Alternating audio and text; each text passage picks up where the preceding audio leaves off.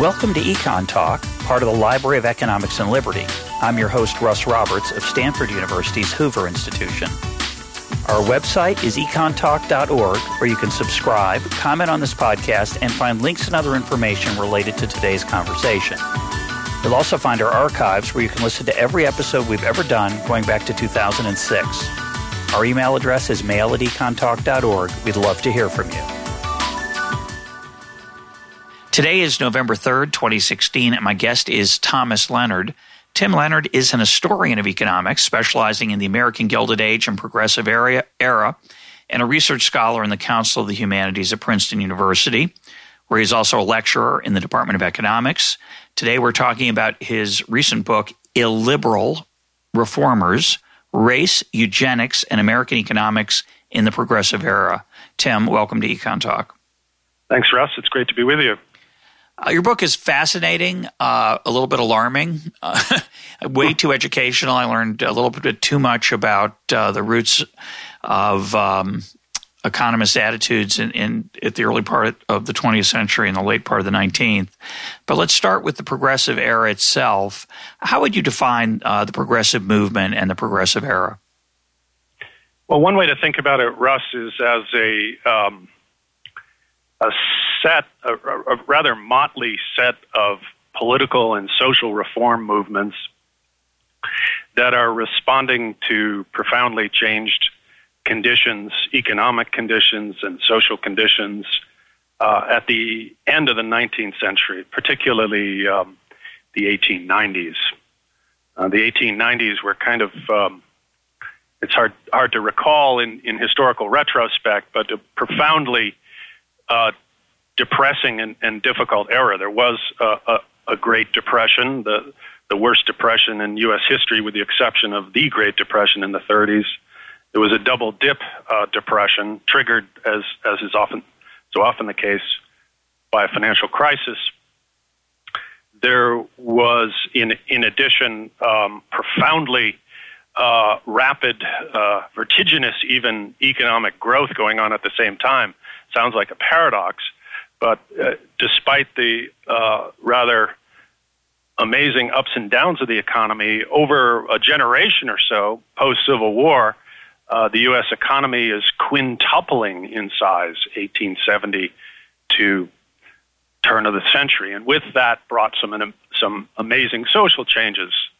Lots of immigration, folks to work in the factories and the shops and the mines, urbanization, the rise of the American city, and along with all of that, the rise of the United States uh, as as as a single nation rather than a collection of states, and as uh, eventually a global power. So it's a time of enormous change, and, and we can think about the progressive era as a as as a collection of, resp- of reform movements trying to cope trying to address and, and remedy those, those many and profound changes at, at the end of the 19th century.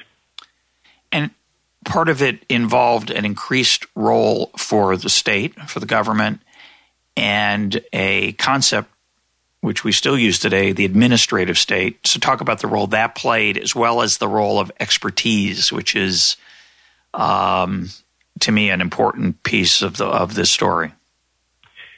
Right. Um, well, everybody knows, at least everyone who has has read their high school version of, of American history, uh, that the progressive period, and here we can we can say roughly the first couple decades of the 20th century, or if you want to be more precise, sort of maybe through the end of the First World War, 1918, is a moment when when the state, uh, and particularly the federal government, importantly the federal government, not exclusively, but for the first time, the federal government uh, takes a, a, much larger role in, in economic life, uh, especially. Um, but it's not merely the case, as, it's sometimes represented, that the progressives, quote, brought in the state. They certainly enlarged uh, uh the state, and they, at all levels, um, particularly with respect to economic relations, but they also change the nature of the state. So we sometimes uh, read in, in, in popular accounts the idea of you know the state being big or small, having big government or limited government.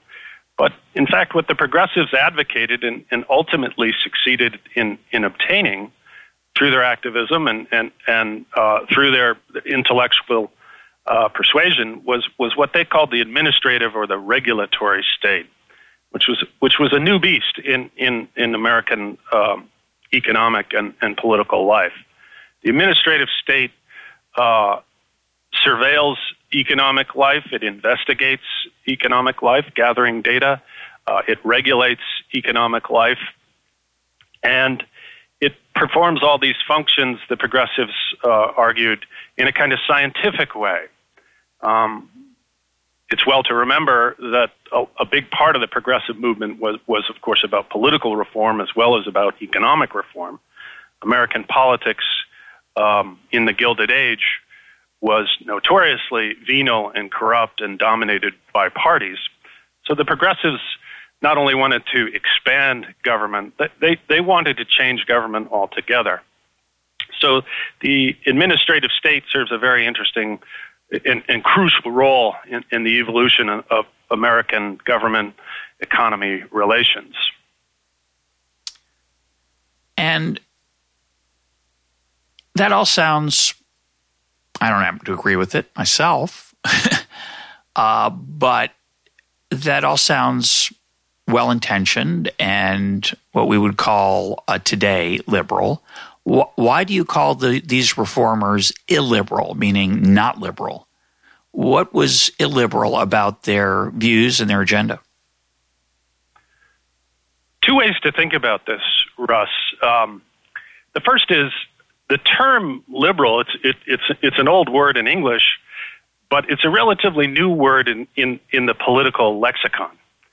So after the American Civil War, say in the 1870s, if you um, described a person as as a liberal, what that meant is the person would be committed to individual freedom and to those institutions that were thought necessary for maintaining individual rights against the state. So, for example, a, a relatively free market economy and um, laws that protect individual rights uh, against the state. Today, we use the term classical liberal to describe that view because the progressives gave the term, an, at least in the United States, an entirely different meaning. Um, the progressives viewed this 19th century classical liberalism um, as inefficient, as wasteful, as corrupt. And um, so they certainly were reformers, but they weren't liberals. And in fact, what they were trying to do was to dismantle 19th century classical liberalism in the name of health, welfare, and, and mores. Um, they basically saw uh, individual liberties, which in the American context is, are, are, sort of very expressly and famously enshrined in, in, in the Constitutional Bill of Rights. They saw those liberties as basically archaic impediments to their reform project of, of making uh, uh, you know the United States healthier and and and improving welfare and morals too. So that's the first sense in which they're illiberal is is they, there's there's not a lot of respect for individual rights, particularly in, in, in the economic context. The second sense, the additional sense in which I'd say the progressives were illiberal, is um, refers to the the original sense of the term Russ. So when we said someone was liberal uh, before it became a political term, what what we meant is that they were open minded or tolerant, uh, free from prejudice and and bigotry. Um, and as as you know, um, uh, it turns out that a very a shockingly high percentage of the progressives, uh, including the progressive economists, uh, were anything but liberal in that traditional sense. They were closed minded, they were intolerant, and, and they were bigoted. In fact, they. Well, they're racist in ways that even. Um, I'm a fairly cynical person from time to time, and I was uh, shocked by the attitudes of the economists of the day, uh, by Woodrow Wilson, a famous progressive, um, Eugene Debs, a famous socialist. And I'm going to read some quotes later because saying that they were racist or intolerant doesn't really do justice to their attitudes uh, without quoting their own words, uh, which I, which I will do later. It's it's kind of shocking. it, it is shocking, and, and, and it shocked me when I first came across these passages piecemeal, um, working on uh, a, a, related but uh, smaller project many years ago. I sort of was working uh, many years ago on a history of minimum wages, and I, I, I saw these absolutely uh, appalling, hateful uh, discussions of, of, of, workers from Asia or, or, immigrants from Southern and Eastern Europe, um, African Americans, uh, the disabled, um, and filed that away, thinking, hmm, there may be a story here. And, and it turns out there is a story. One of the things that's most most shocking is not just sort of the, the, the, the hateful views that they had of of immigrants and, and, and what they called defectives and African Americans, um, but the, the, the scope of, of, of that sort of racism and, and, and bigotry, almost no one, almost no one, including even white Anglo-Saxon Protestant men, was uh, immune from being characterized as hereditary inferiors.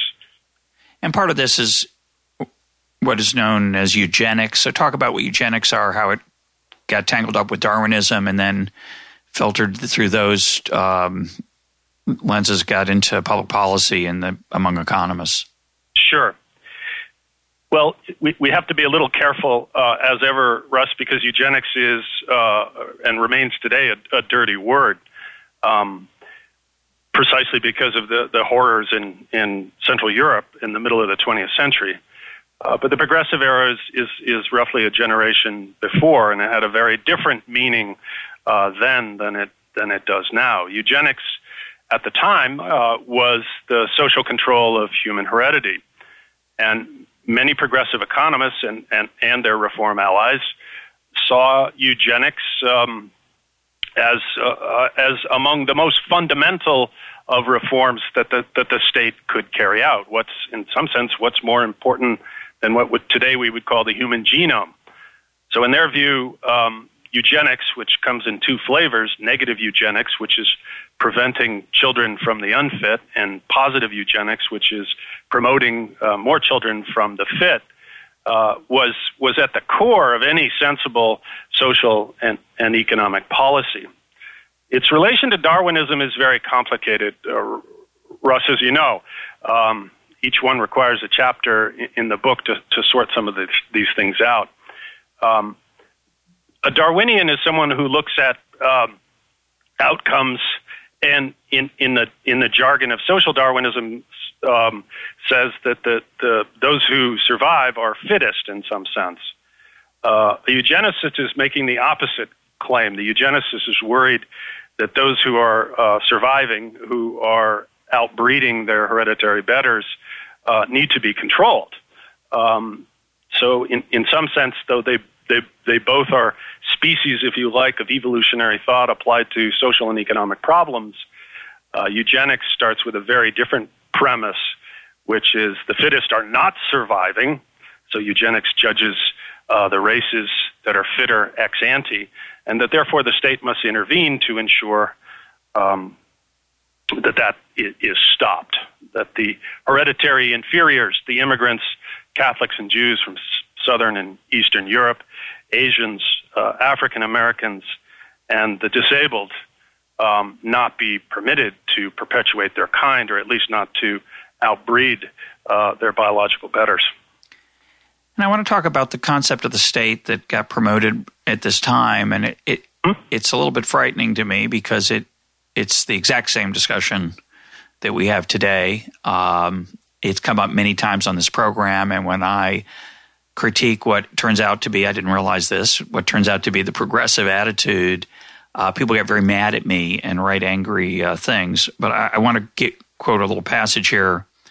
You say, quote, the progressives developed elaborate, often anthropomorphic depictions of society as an organism Henry Carter Adams said the socialist organism had a, quote, conscious purpose. Political journalist Herbert Croly conceived of the American nation as, quote, an enlarged individual. Ross described society as, quote, a living thing, actuated like all the higher creatures by the instinct for self preservation. The state Richard T. Ely declared was, quote, a moral person uh, end of quote uh, and end of the passage from the book. These are all um, v- very uh, well respected economists, sociologists of the day, and they saw the state as as a as a distinct thing from the people who made it up. Society right. as a distinct thing, and of right. course, government and politics were just the vehicle by which that entity acted somehow in our interest. Um, this I call it a romance. Um, it's a, I think a dangerous romance, and many of my listeners, I I apologize to you out there. I know you like that idea.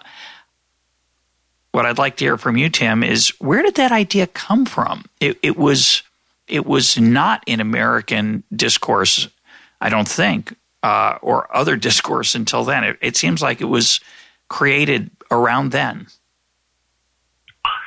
Well, it's a it, it's a really deep question, Russ, in in intellectual history, and and let me break it down as as best I can in, in short scope in our in our conversation. Um, several things are going on at the same time. I, I, I will say that you're right to identify this as as a, very kind of crucial watershed in um, American intellectual thought. It's it, it, it's a striking intellectual change that happens beginning in the late 19th century. This uh, rejection of the classically liberal tradition, which makes the individual prior to the state. Right, the individual, for example, the social contract tradition, which says that individuals um, pre-exist um, the state and they create it for their for their purposes and and presumably can disband it if, if it doesn't do what those individuals want. The progressives, of course, as you suggest rightly, come at it from the other end of the telescope. They think of the state as prior to the individual. And they do use it as, as you said in the quote, uh, a very uh, biological and sometimes anthropomorphic characterization of the state. Um, Ely, for one, and, and by the way, those, those, names may not be familiar to your economist or other listeners. These are the leading lights of American social science. There's still a prize, I think, named after Ely for the, in the American is, Economic Association.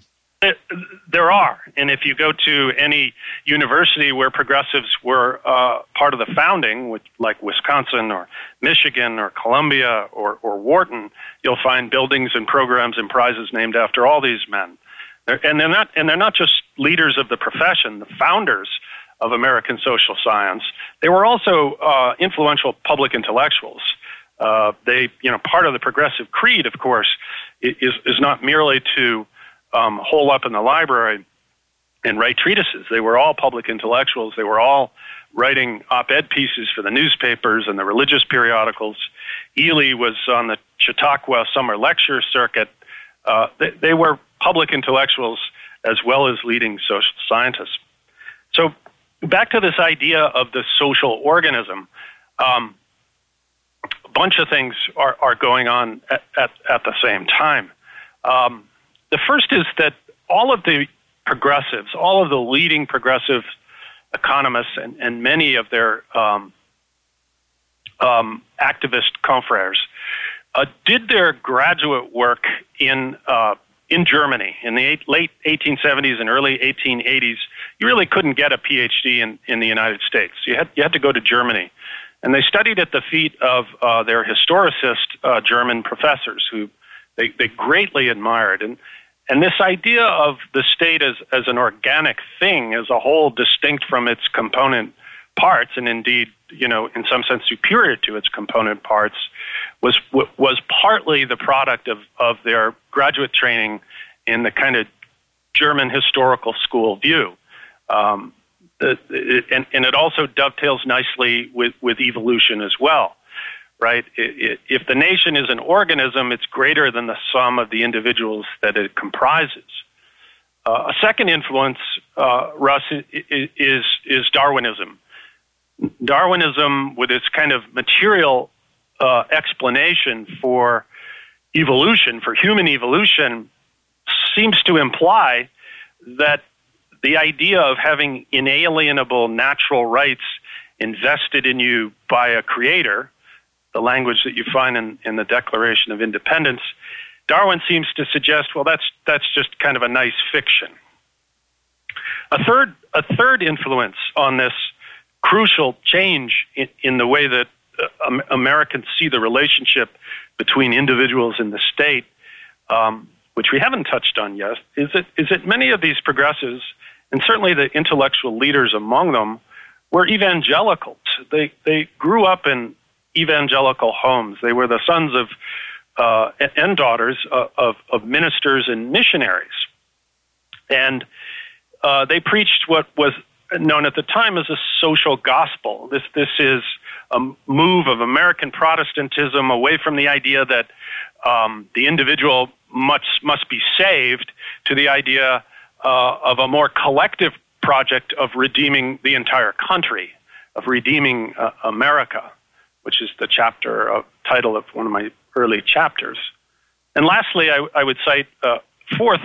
Um, there's a kind of native uh, American uh, discourse, uh, pragmatism, capital P, pragmatism, uh, which we associate with, with John Dewey and others, Charles Peirce, which, which seems to suggest that, you know, just about any departure from previous absolutes uh, is, is okay, uh, pro- provided it, it, you know, it, it proves useful for promoting good things like welfare and, and health and uh, higher wages and more values and, and all the rest of it.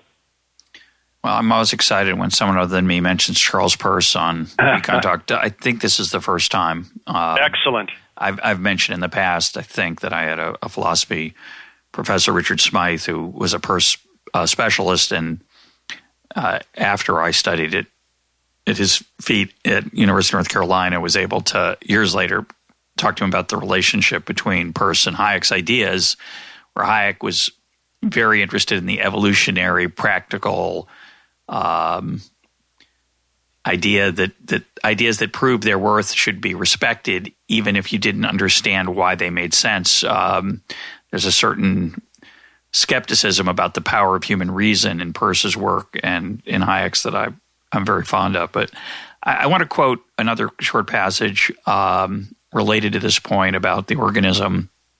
You write, Progressive economists, notably Edwin R.A. Seligman, played a pivotal role in laying the intellectual foundations for the U.S. income tax. Taxes, they said, were not payment for government services. Seligman, Seligman argued that we pay taxes, quote, simply because the state is a part of us, close quote. The taxpayer's duty to the state was no different than the duty to oneself and one's family. By implication, taxes should vary with ability to pay.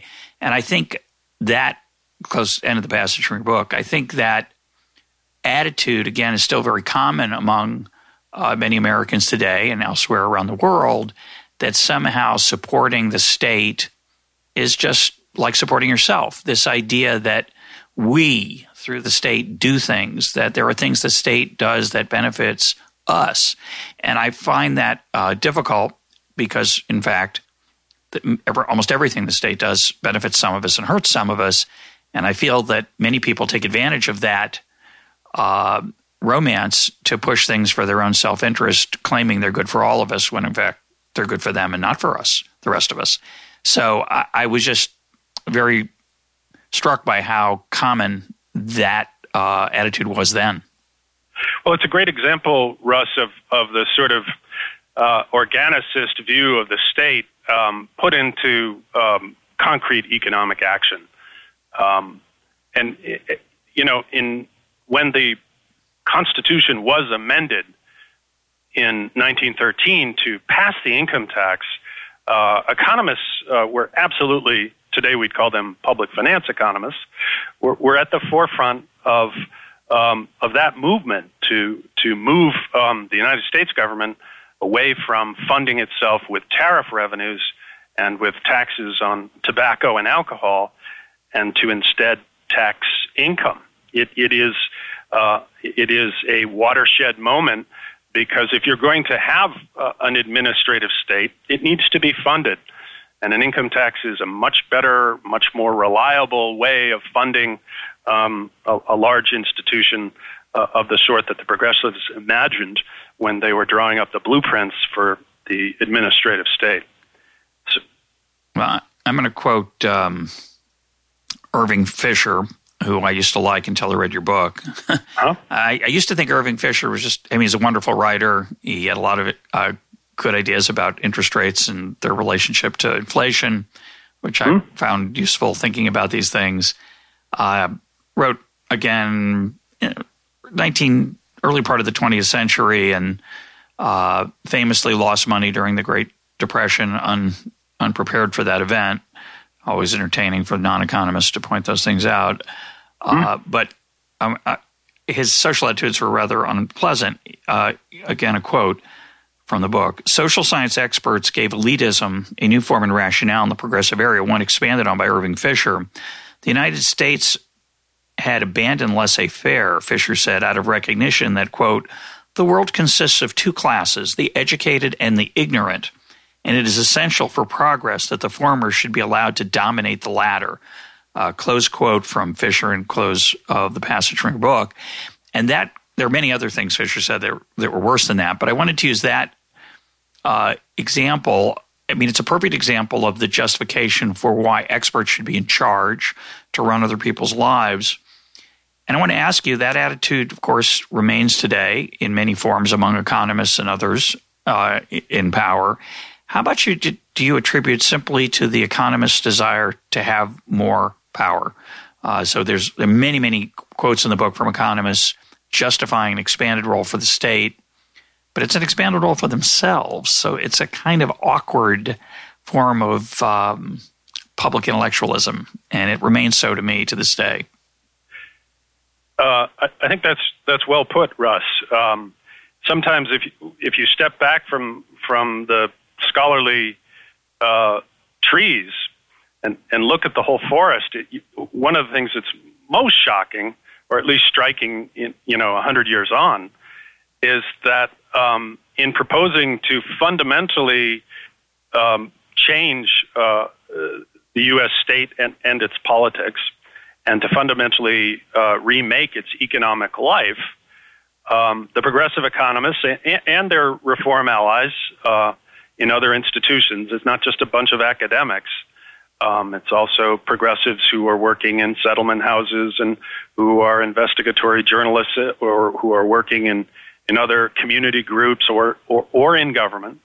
Um, their best idea for spearheading all those reforms is, uh, well, uh, why don't we inst- install me and my friends, um, to put it to put it baldly, and you know it, it is this. Um, I, I, don't think progressives today are, are, are, quite as egregious because you know experience has, has taught that this kind of heroic view of expertise, uh, simultaneously heroic and self-serving, is is sometimes misplaced. There there is this very um, quintessentially American combination of uh, naivete on the one hand.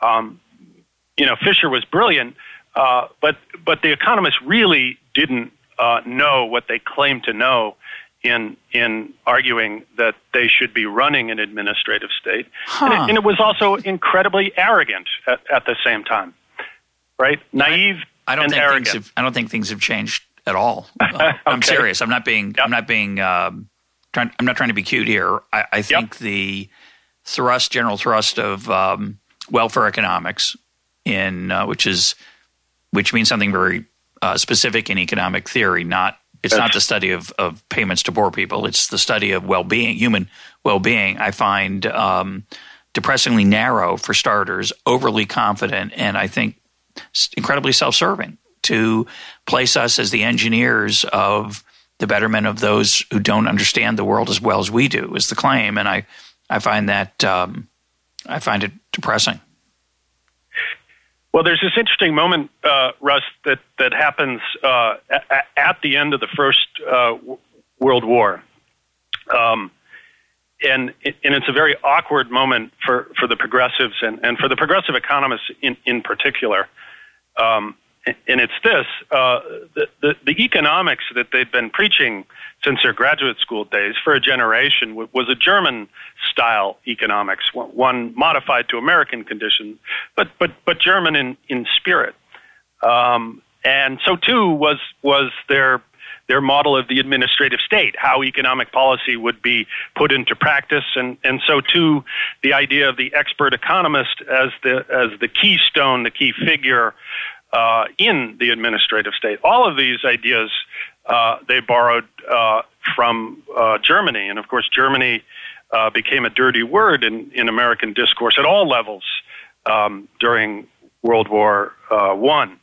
Even even beer was vilified for its German connections. So having a German economics and a German view of expertise and, and the Germans, Germany as the model for the world in designing a scientific, rational, um, expert administrative state was, was, was politically completely untenable.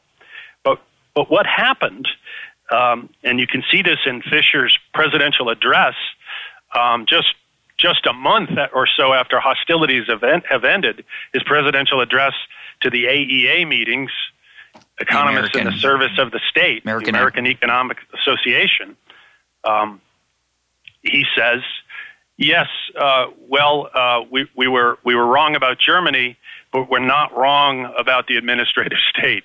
We're not wrong about the necessity of having the experts in charge. Um, what did change, I think, uh, one important change uh, that takes place after the, the books period in, in the 20s, um, economics becomes a little more technocratic, right? So we, we evolve towards a view where, where experts uh, are given a go, a, a, goal, a set of goals by some political process, and then decide the best route uh, to get to that goal um, which is a bit different from the more heroic progressive era concept, which is experts not only tell you how to get from A to B, they tell you what your goals should be in the first place, like preachers.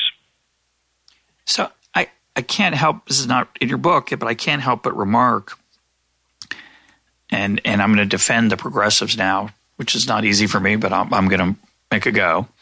Um, so there was this disillusionment or a little bit of soul searching after World War One because Germany had was blamed, correctly or not, for the conflict. And of course, Germany, it's always important to remember to, that Germany, the, this militaristic, uh, authoritarian state, was the uh, first state to have serious welfare, uh, traditional welfare activities such as Social Security. That's right. And other things. And, and so, okay, so they, they realized, ooh, man, we got to drop we got to get rid of part of that, or we got to concede that part of this was was tainted. Then, of course, World War II and the Holocaust ends the um, any use of eugenics and race based um, thinking among liberals uh, for the next seventy five years, and can't one argue that okay, so progressivism has these hideous, racist, and we're going to I'm going to give some more quotes in a little bit that I mean we're not exaggerating here hideous racist origins. Uh, they had an intolerant and horrible set of attitudes toward women uh, certain nationalities Jews um, certain again races and yet they did all this other good stuff. So okay so they had some bad ideas they get rid of those and now they just have the good part what do you say to that and and and more importantly, why should we care? I mean, this is a fascinating book, but okay, so modern progressives have bad ancestors. Is there is that a big deal? Um, I have to say, Russ, I'm always skeptical of the argument. This time, it's different. Um, as you know from reading the book, um, one of the main uh, arguments offered in support of minimum wages during the teens a campaign led by uh, progressive activists and progressive economists, was that if, if you fixed a, a, what we call, today call a binding minimum wage, you would uh, disemploy idle um, inferior workers. The idea was that productivity, we'd say today, was connected uh, with some metric of biological inferiority. So if you set a minimum wage high enough, you'd, you'd make sure that the Jews and Catholics and Orthodox Christians from Southern and Eastern Europe were kept out, that the Asians who were vilified as coolies were kept out, and, and that those um, parasites already in the labor force who couldn't um, be productive enough to justify uh, a properly set minimum uh, would be idled and could be dealt with uh, appropriately. So that's an example of, of the way that progressives harnessed eu- eugenic thinking in defense of, of something, you know, as anodyne uh, uh, as, a, as a minimum wage. The idea was, it was not, not merely uh, raising wages, but it was also performing this incredibly important and valuable eugenic uh, social service. Um, but now it's not. Now no one, no one puts forward a minimum wage now to, as a racist. They're just trying to help poor people. Well, I think that that's certainly how the rhetoric goes. There's there's two parts to this. We if we were giving the textbook version, Russ, we'd we talk about the, the scientific or positive claims and and then the normative claims. What's interesting in retrospect is that the the, the original progressives, unlike their namesakes today, saw uh, you know potential job loss as as a as a feature, not as a bug, right? Whereas today it's the other way around. Um, folks who are honest about, say, a $15 minimum will acknowledge that at least at that level, we start to we, we start to lose jobs and and or hours. Um, and the irony, of course, is that we see this uh, if we see it correctly today as as, a cost of, of of minimum wage set too high rather than a benefit, which was how the original progressives saw it. Um, and, and and I must say, I, I, I I'm very sympathetic to your position, at least as you sketched it. We, we can't, it, it's entirely possible to be a proponent of the minimum wage in the 21st century without subscribing to the hateful views of your namesake's ancestors. That, that's quite right. But I think what we need to do, though, is to uh, step back from the, the sensational aspects uh, of eugenics and, and racism and, and look uh, at um, the very idea of an administrative state and, and expertise in the first place. So I quite agree that 21st century progressives, those who call themselves progressive in the American political context today, um, do not, and thank goodness, share the views of their intellectual namesakes. And, and that's all for the good. But I, I, I do think, though, that a couple of notions and we're not talking here about racism or eugenics, uh, have carried over uh, from a century ago. Uh, and, and here's what they are. One we've touched on, and, and that's this idea that uh, I think if you really sat down over a glass of wine with a thoughtful progressive, um, you'd find that they still hold to progressivism's core faith is that, you know, if smart, well intended people are put in charge, the best and the brightest, then progress, economic progress, social progress will inevitably follow. I think that attitude is not nearly as arrogant or, or heroic necessarily, but that fundamental faith remains. And the second thing I think that remains, uh, connecting 21st century progressives to, to their namesakes of a century ago, is this idea that free markets are intrinsically, intrinsically, not in practice, but uh, in, in, their very design, their nature, uh, unjust and wasteful. And that means that free markets require, goes the argument, um, the visible hand of a vigorous activist state that's empowered to investigate and regulate.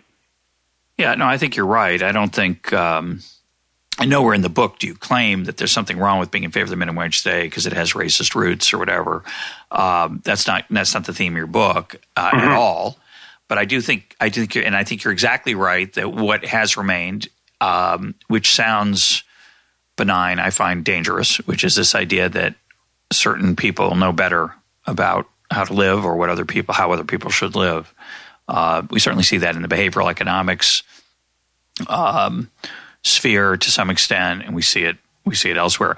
I, want to come back. Yes. To, I want to come back to the minimum Agreed. wage. Um, we're, we're talking about that in some length, and not just the minimum wage, but the whole idea of the labor force and how policies should be toward it. But I want to don't want to miss the chance to to discuss uh, Woodrow Wilson for a minute, and then we'll use him as our segue to the minimum wage. You know, Woodrow Wilson. Uh, you know, I thought the U.S. intervention in World War One was a terrible mistake. Uh, but all, and certainly the Versailles Treaty, which Wilson championed um, and influenced, it appears, was also a terrible mistake. But my perception of Wilson was he was had been a professor at Princeton and he was an idealist. That that's my that's my uh, view of him until I read your book, which is you know the road to hell is paved with good intentions. He meant well. He tried to to do well in, in entering World War One. He tried to do well in in emphasizing self determination and and the Versailles treaties uh, different components. But I got a different perspective on him after reading your book. And here's a quote from the book. Professor Woodrow Wilson, this is before he's president, was at uh, Princeton, I assume. Professor Woodrow Wilson told his Atlantic Monthly readers that the freed slaves and their descendants were unprepared for freedom. The freedmen were, quote, unpracticed in liberty, unschooled in self control, never sobered by the discipline of self support, never established any habit of prudence, insolent and aggressive, sick of work, covetous of pleasure. End of quote from Wilson. You continue. Jim Crow was needed, Wilson said, because without it, black Americans, quote, were a danger to themselves as well as to those whom they had once served, close quote. When President Wilson arrived in Washington, his administration resegregated the federal government, hounding from office large numbers of black federal employees. Um, it's fascinating to me that this aspect of Wilson, which is absolutely horrific, is not widely known. I don't think it is. Am I wrong? And why isn't it widely known if I'm right? Um, well, it, it's known among scholars, Russ, but I, I don't think it's it, it's widely known among the uh, uh, among the public. Um, it is true. You, you may know uh, that there was a controversy here uh, on. Um, I'm, I'm, sitting in uh, at Princeton University. There was there, there was a, a kerfuffle uh, last year when some student activists occupied the president's office and, and made a set of demands uh, for uh, for change. Uh, one of those was that uh, Wilson's name be removed from the School of Public and International Affairs, right, which is where I'm sitting right now, and, and that his name also be removed from Wilson College, which is one of the residential colleges here, because uh, he was a racist and um, you know uh, Princeton's University. So it responded by convening a committee of scholars, and it solicited opinions from various scholars outside outside the university, and and made a decision. And the upshot is there uh, nothing is happening. Though they are going to, uh, perhaps as a, as a token, take down a mural of Woodrow Wilson in, in Wilson College, but but the name will remain. Maybe people and, think it's the sporting goods company, you know, if, if they take down the mural.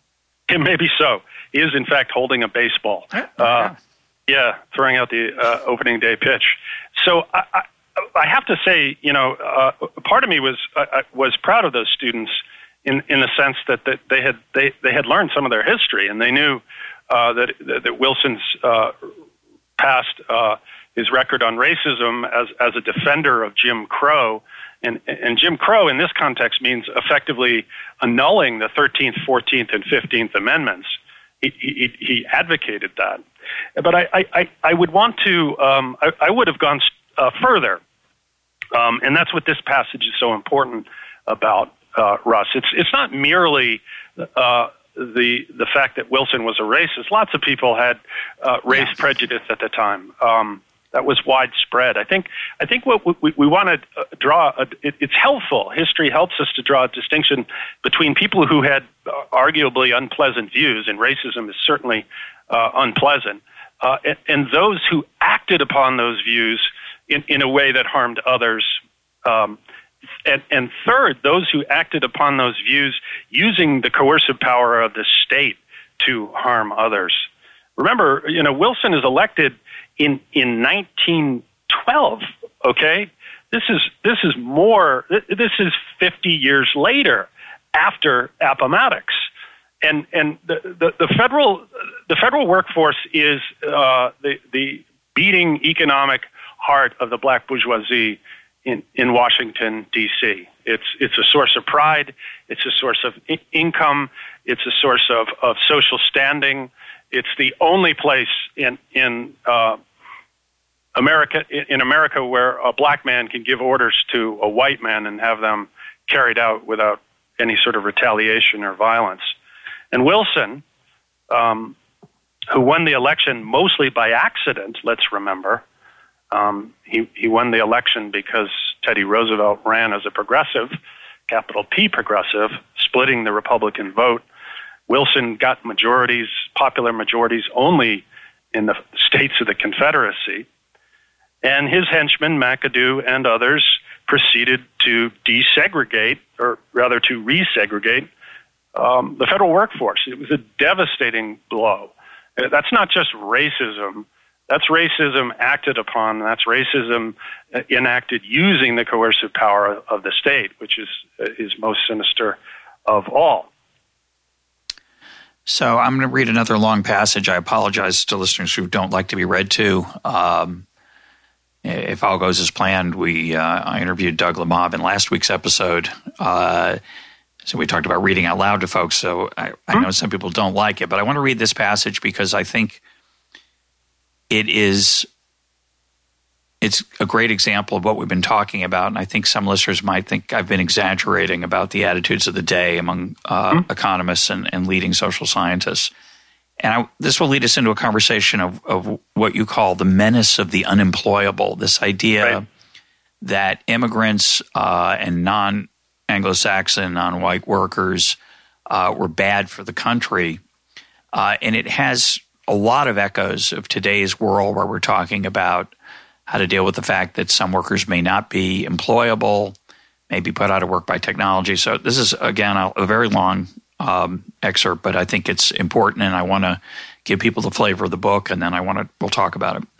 Let's hear it. The term yeah, I know. As an author, people, I love when people say, "Do you mind if I read a, you a passage?" oh, music to my ears. Yeah, here we go. the term "unemployable," popularized by Sidney and Beatrice Webb, was a misnomer. For many, of the unemployable were in fact employed, and others desperately wanted to be. The Webbs used the term to describe people incapable of work as well as those who could work but who accepted wages below a standard reformers judged acceptable. The latter group posed the threat. University of Chicago sociologist Charles Henderson put it plainly. The unemployable were those who, quote, bid low against competent and self supporting men who are trying to maintain or raise their standard of living, and they can do this just because they are irresponsible and partly parasitic. By parasite, Henderson meant that the unemployable worker earned less than was required to support him or herself, creating a shortfall that had to be met by other members of the worker's household or by public, private or public charity. Mm-hmm. Henderson borrowed parasite from Sidney and Beatrice Webb's Industrial Democracy, which was influential among American labor reformers. The Webbs affixed the term to sweatshop industries that paid wages below a living wage and to the workers who accepted these wages. Since parasites, and I'm skipping ahead a little bit, since parasites by assumption could not pay their own way, their economic competition served only to drag down the wages of their betters. Letting the unemployable work was thus socially destructive, so went the argument. They should be removed from the workforce, kept at home, segregated in rural labor colonies, or placed in institutions. Then you go on to write, and I'm going to now indict, uh, with your words, Woodrow Wilson again and Richard Ely, prominent uh, economists of the day. The low standard or undercutting of wages, part of the theory, got to start with the violent activism of white Americans against Chinese immigrant workers. The title of a pamphlet published by the American Federation of Labor trenchantly captured the heart of the claim. Quote, the name of the pamphlet Meat versus Rice American Manhood Against Asiatic Coolieism. Which shall survive? If wages were determined by living standards rather than by productivity, then the meat eating Anglo Saxon could not compete with the Chinese worker accustomed to rice. Professor Woodrow Wilson, in his popular History of the American People, proffered the same theory of low standard races undercutting American wages, adding a fillip of racism to cement the notion that race explained the low standards. White laborers, unable to, quote, live upon a handful of rice for a pittance, could not compete with the Chinese, who, with their yellow skin and strange debasing habits of life, seemed to them hardly fellow men at all, but evil spirits rather. And now I'm going to quote where you talk about Richard Ely, and this is just it's so depressing. The fullest unfolding of our national faculties, Ely asserted, required, quote, the exclusion of discordant elements, like, for example, the Chinese. Ely assumed that a unified American nation required racial homogeneity. As for South Asians, Ely proposed that famine relief efforts in India should be suspended. Why not, Ely ventured, quote, let the famine continue for the sake of race improvement. And the quote goes on to talk about anti Semitism uh, from John Commons. Is it John Commons? Is that correct? John R. Commons, yeah. Yes. Who mm-hmm. was, what was, who was John R. Commons? John R. Commons was uh, the leading uh, labor historian and economist of the day. Um, there's a, building named for him still at Wisconsin. He was a colleague of Richard T. Ely and Edward A. Ross's, uh, founders of um, Wisconsin social science and also key leaders in what's known as the Wisconsin idea, this sort of prototype of the administrative state uh, first first built in Wisconsin. So this idea that certain races, nationalities, etc., would drag down the wages of Native Americans, um, mm-hmm. is Native born Americans, is tragically still in our discourse today. Uh, but in its day, in, in, the progressive era, this idea that somehow um, a, a Chinese worker, because of his desire for rice, would be willing to work for a lower wage than a meat eating Anglo Saxon. I just I can't tell you how disturbing that that that idea is to me. And again, I'm I'm not naive. I like you said, we understand that people of that era were didn't have the same attitudes we have, but to use that as a justification for keeping them out of the workforce is um, it's so so sad. Yeah, uh, viewed from today, it's pretty ugly stuff, uh, Russ. And um, so, so, some of these uh, passages that you that, that you've read aloud uh, were, were hard for me to write. Um, but for the most part, uh, I, am these quotes are, um, if you like, letting letting the, the the men who said them uh, hang themselves. Um, it doesn't require any further indictment than to see what sorts of arguments that that they made. Um, I, you know, one thing that it turns out that the Chinese play a really key role in, in the uh, American anti-immigration movement. The, the, the Chinese were the first race, um, using the terminology of the day, to to be legally excluded from the United States on racial grounds because they were uh, Chinese. Uh, the Chinese Exclusion Act dates to 1882 and, and it and it follows a decade or more of white mob violence against uh, Chinese immigrants and Chinese workers uh, in, in in California.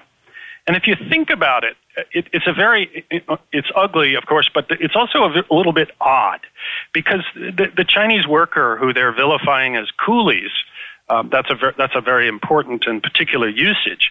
The Chinese worker is basically being accused of being hardworking, of being law abiding, of being frugal and resourceful. And, and these are quintessentially American virtues, aren't they? Uh, at least, eh, you know, in the small r Republican tradition. So eh, if you're going to try to demonize someone as a threat, as a hereditary threat, as a political threat, and, and of course as, as, a, as an economic threat to um, Anglo Saxon American workers, you have to come up with something else. Uh, and so what they came up with, uh, the, the, the progressives, uh, activists, the economists, and, and uh, some of the labor unions, was that um, that they were they had this sort of supernatural ability to subsist on nothing, um, and, and and and that was in fact linked to to to their race. Today we we might give it a cultural explanation, uh, but at the time it was deemed a sort of an innate quality. And, and furthermore, that, that living standard, this ability to, to, to live uh, at, at, at subsistence, was not only determined by race, but it also somehow led them to accept um, unusually substandard low wages. Of course, that doesn't follow at all if you think about it. Just because you live frugally doesn't mean that you're willing to accept low wages, right? Uh, if there's any or competition in the market, yeah. you won't. It just means you're saving your money, so maybe you can bring some more of your family to safety, or maybe start a small business. Yeah. So the, the actual economics of it are, are, are a little bit puzzling, and, and, and, and we could talk about that if you want. but I don't want to get too far in the weeds. This is the moment where um, labor economics, which it was not yet called, that's anachronistic, still hadn't a fully adopted marginal productivity theory as, as a theory of how wages are determined. It's sort of a mishmash. So there's still an idea that wages are partly determined by living standard, and if you can attach, uh, if you if you say that living standard is a function of race or indeed of gender, um, then then you're off to the races. And just to finish the thought, Russ, this mo- this model of demonizing the Chinese as under living, that was sort of the term of the art. That's what made them a threat. Was later uh, adapted and applied to immigrants from southern and eastern Europe and uh, the so-called defectives, people with uh, physical and mental disabilities, and and ultimately to women too, using uh, the same sort of uh, argument. It's just the parallel where today, where people say that we need a minimum wage because uh, people can't live on the wages they're earning. I mean, uh, that phrase always strikes me as bizarre. I mean, everybody would like to earn more, and certainly many of us would like to see poor, poorer people earn more. But the idea that, that, that they're not living somehow because they foolishly accepted these wages, and we should effectively stop this legal transaction, make it illegal by a minimum wage. And then when you ask people, well, what if there are going to be people who are put out of work? First, they argue, well, they probably won't be, but if they are, well, that's why we need, say, a universal basic income or an expanded welfare state. And this this steering of you know, there's no possibility of people climbing the ladder, no possibility of people getting work experience to improve themselves, no recognition of the importance of work for human well-being and, and a sense of pride and dignity.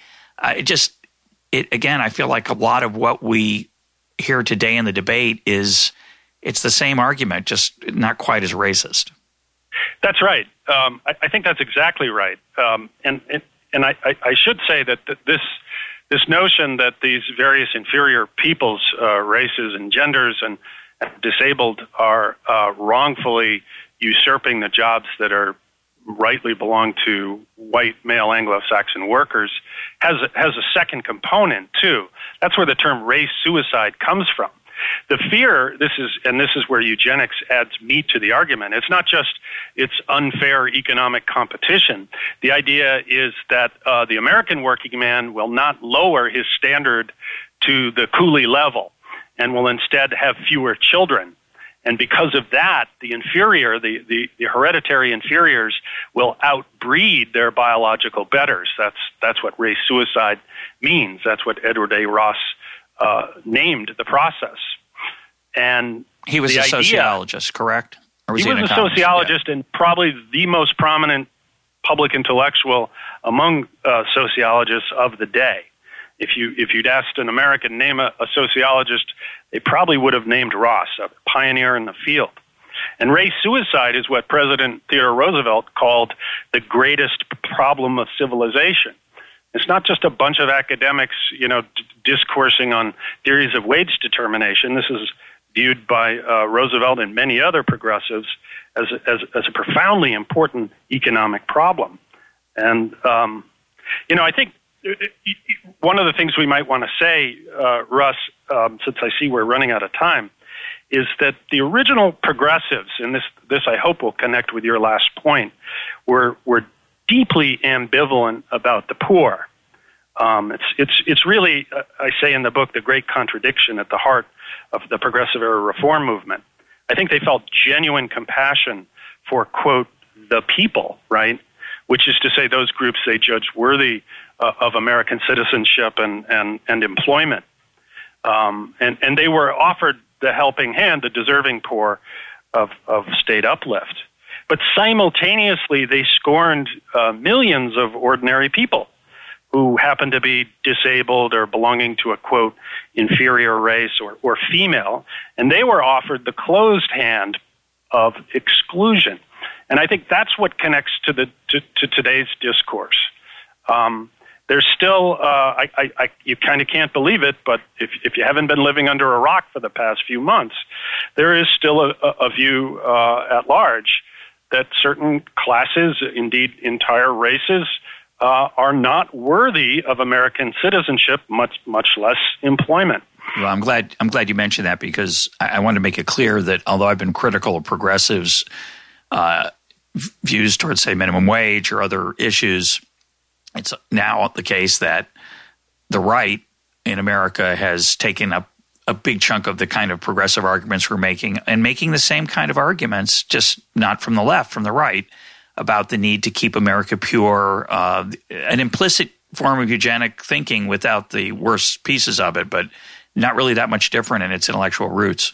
That's quite right. Uh, the kind of right wing populism you're hearing from the Trump campaign is just eerily similar uh, to the arguments uh, that uh, were sketched uh, in my book uh, of a period 100 years ago. And I, when I set out to write this book, it, it, I, it never occurred to me that these sort of ugly sentiments uh, would would again become you know an important part of our national political discourse. But here they are again. Yeah, the race suicide idea is is is really rampant among the American right today. This idea that America needs to be white or pure or um, uh, somehow our national destiny is going to be contaminated by uh, immigrants of certain kinds because they're not capable of becoming part of a democracy, part of the workforce, whatever it is.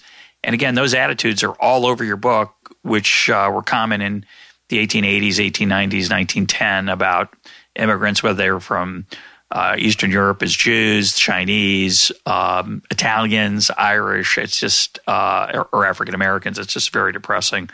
Uh, I, yeah, and, go ahead. And, and I, I, would also say, uh, Russ, something we really uh, want to avoid doing uh, in retrospect, looking looking backward a, a century, is we, we, we want to make sure we don't make the tempting mistake of condemning uh, all this eugenics and race science as pseudoscience.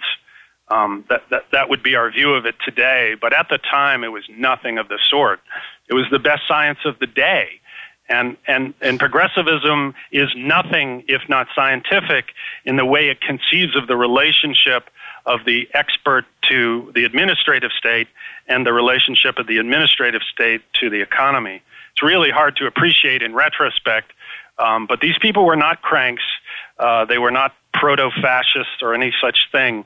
Um, they were the leading lights intellectually and politically of their time, and they thought they had it right. They thought that they were simply taking the best science of the day and applying it to important economic and social problems. I think, uh, if nothing else, it it it, it should uh, it should counsel uh, humility uh, for for economists and, and and others who do policy today.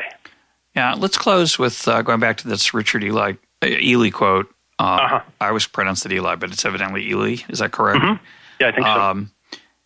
That famine efforts in India should be suspended because, quote, let the famine continue for the sake of race improvement, close quote.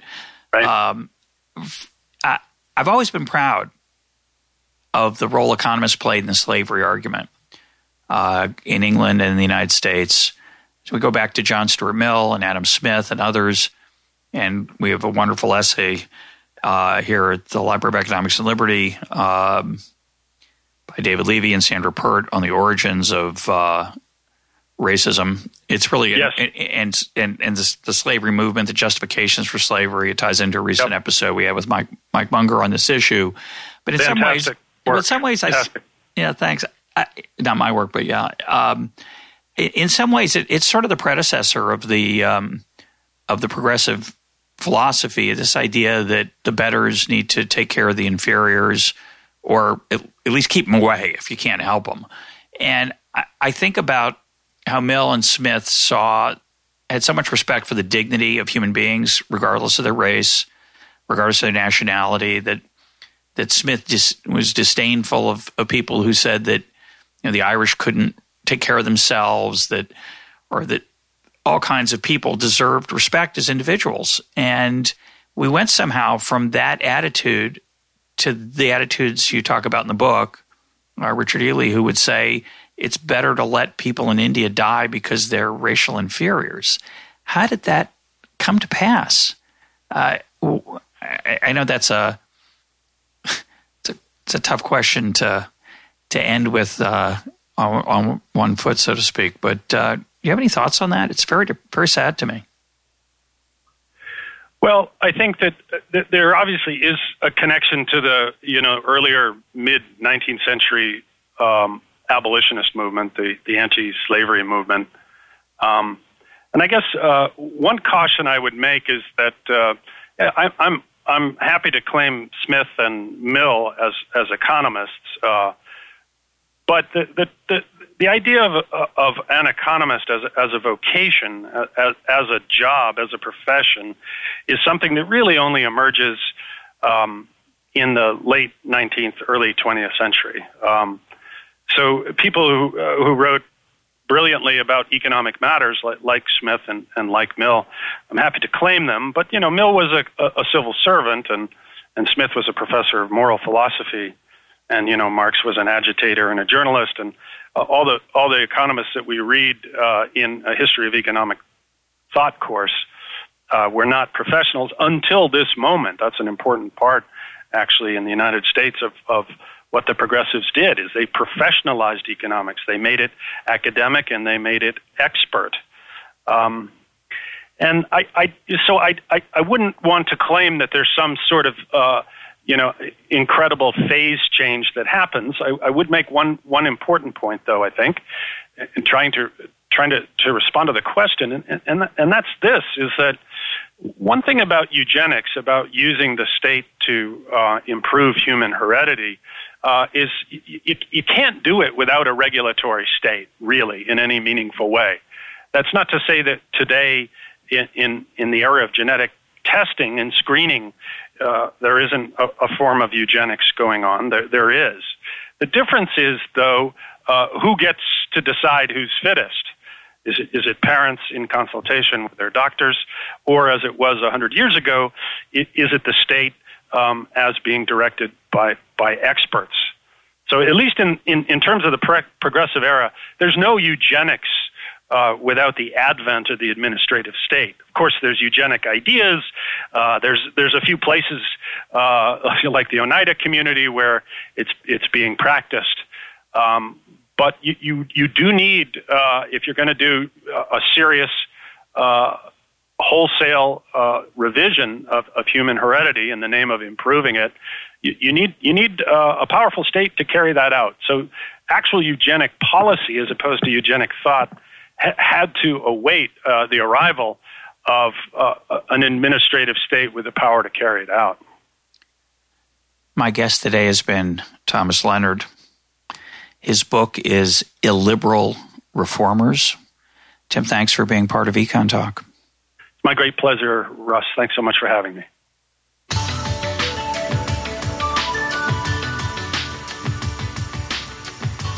This is EconTalk, part of the Library of Economics and Liberty. For more EconTalk, go to econtalk.org, where you can also comment on today's podcast and find links and readings related to today's conversation. The sound engineer for EconTalk is Rich Goyette. I'm your host, Russ Roberts. Thanks for listening. Talk to you on Monday.